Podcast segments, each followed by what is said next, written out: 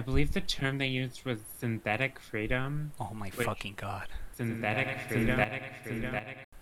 The, the sheer like teleological like view of human life that that term evinces like the idea that we need to create a better human through technology like this sort of uh, transhumanist vulgar transhumanist notion is like so blatantly fascist to me it's just it's social eugenics yeah i mean i saw the film as fundamentally misanthropic oh, it hates people. It hates like people as they actually exist. Technologies and affective computing are also making inroads in automating some of the highly personal and embarrassing care work that might be better suited to impersonal robots.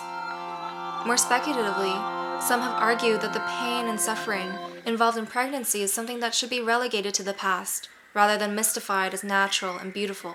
It loves an idea of people that is always projected outward into a dubiously possible like technological utopian future. Yeah, and I mean it's like it's really frustrating to me because the height of kind of like fictional utopianism in the popular consciousness of like Americans for instance or people in the west or perhaps the entire globe are like jetpacks and you know geodesic domes and robots serving us, right? And this is like a post-war image. This is at the the most hopeful uh, entrance point of 20th century capitalism where the imagination was already there that we would live in a hyper luxury of limitless wealth and leisure and that capitalism was going to bring us there. I think it's unbelievable that anybody is taking seriously now that that very same vision is actually emancipatory because it's being wielded by people who claim the mantle of anti-capitalist uh, agitation.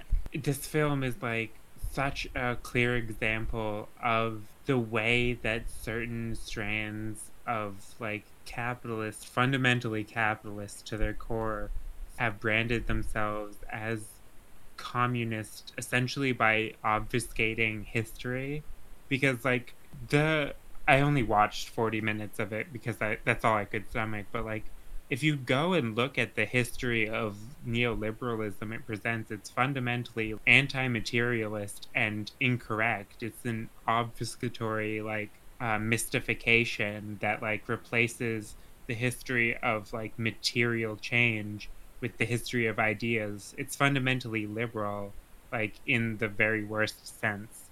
Yeah, it's marketing. It's just marketing.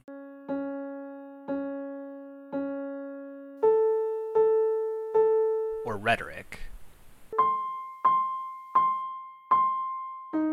Yeah, that's all this film has. That's like the entire extent of its existence. It's um, it's totally armchair like thought. In fact, it admits itself as such in the first ten minutes.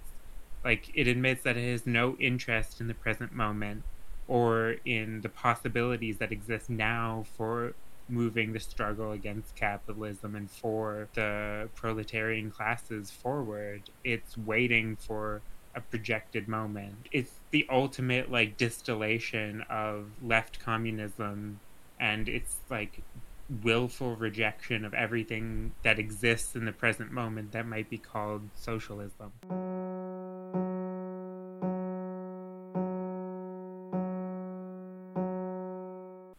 Well, and its its lack of a materialist analysis is to me just so nakedly a feature of the kind of like yuppie aspirations of the people that are creating it.